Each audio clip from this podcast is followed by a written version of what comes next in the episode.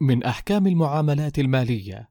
حديثنا اليوم عن بعض أحكام المعاملات المالية بين المسلمين. وقد أمرنا الله عز وجل بالسير في الأرض وكسب المال الحلال. فالواجب على المسلم أن يتفقه في المعاملات المالية بالقدر الذي يحتاجه حتى يكون على بصيرة وبينة من ذلك. ولكي لا يقع في المحظور الذي نهى عنه الشارع الحكيم.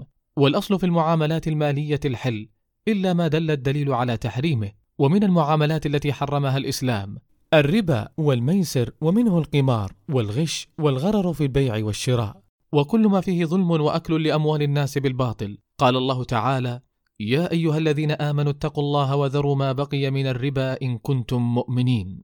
وقال رسول الله صلى الله عليه وسلم لا تحاسدوا ولا تناجشوا ولا تباغضوا ولا تدابروا ولا يبع بعضكم على بيع بعض. وكونوا عباد الله إخوانا المسلم أخو المسلم لا يظلمه ولا يخذله ولا يكذبه ولا يحقره التقوى ها هنا ويشير إلى صدره ثلاث مرات بحسب امرئ من الشر أن يحقر أخاه المسلم كل المسلم على المسلم حرام دمه وماله وعرضه.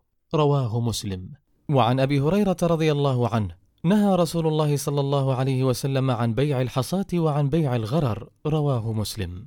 ومن الأخلاق التي ينبغي أن يتحلى بها المسلم عموما وفي تجارته خصوصا الصدق والنزاهة. قال صلى الله عليه وسلم من غشنا فليس منا. رواه مسلم. وقال صلى الله عليه وسلم البيعان بالخيار ما لم يتفرقا فإن صدقا وبينا بورك لهما في بيعهما وإن كذبا وكتما محق بركة بيعهما. متفق عليه. اللهم إنا نسألك علما نافعا ورزقا طيبا وعملا صالحا. نكتفي بهذا القدر ونتحدث في اللقاء القادم بمشيئة الله عن أحكام الأطعمة في الإسلام.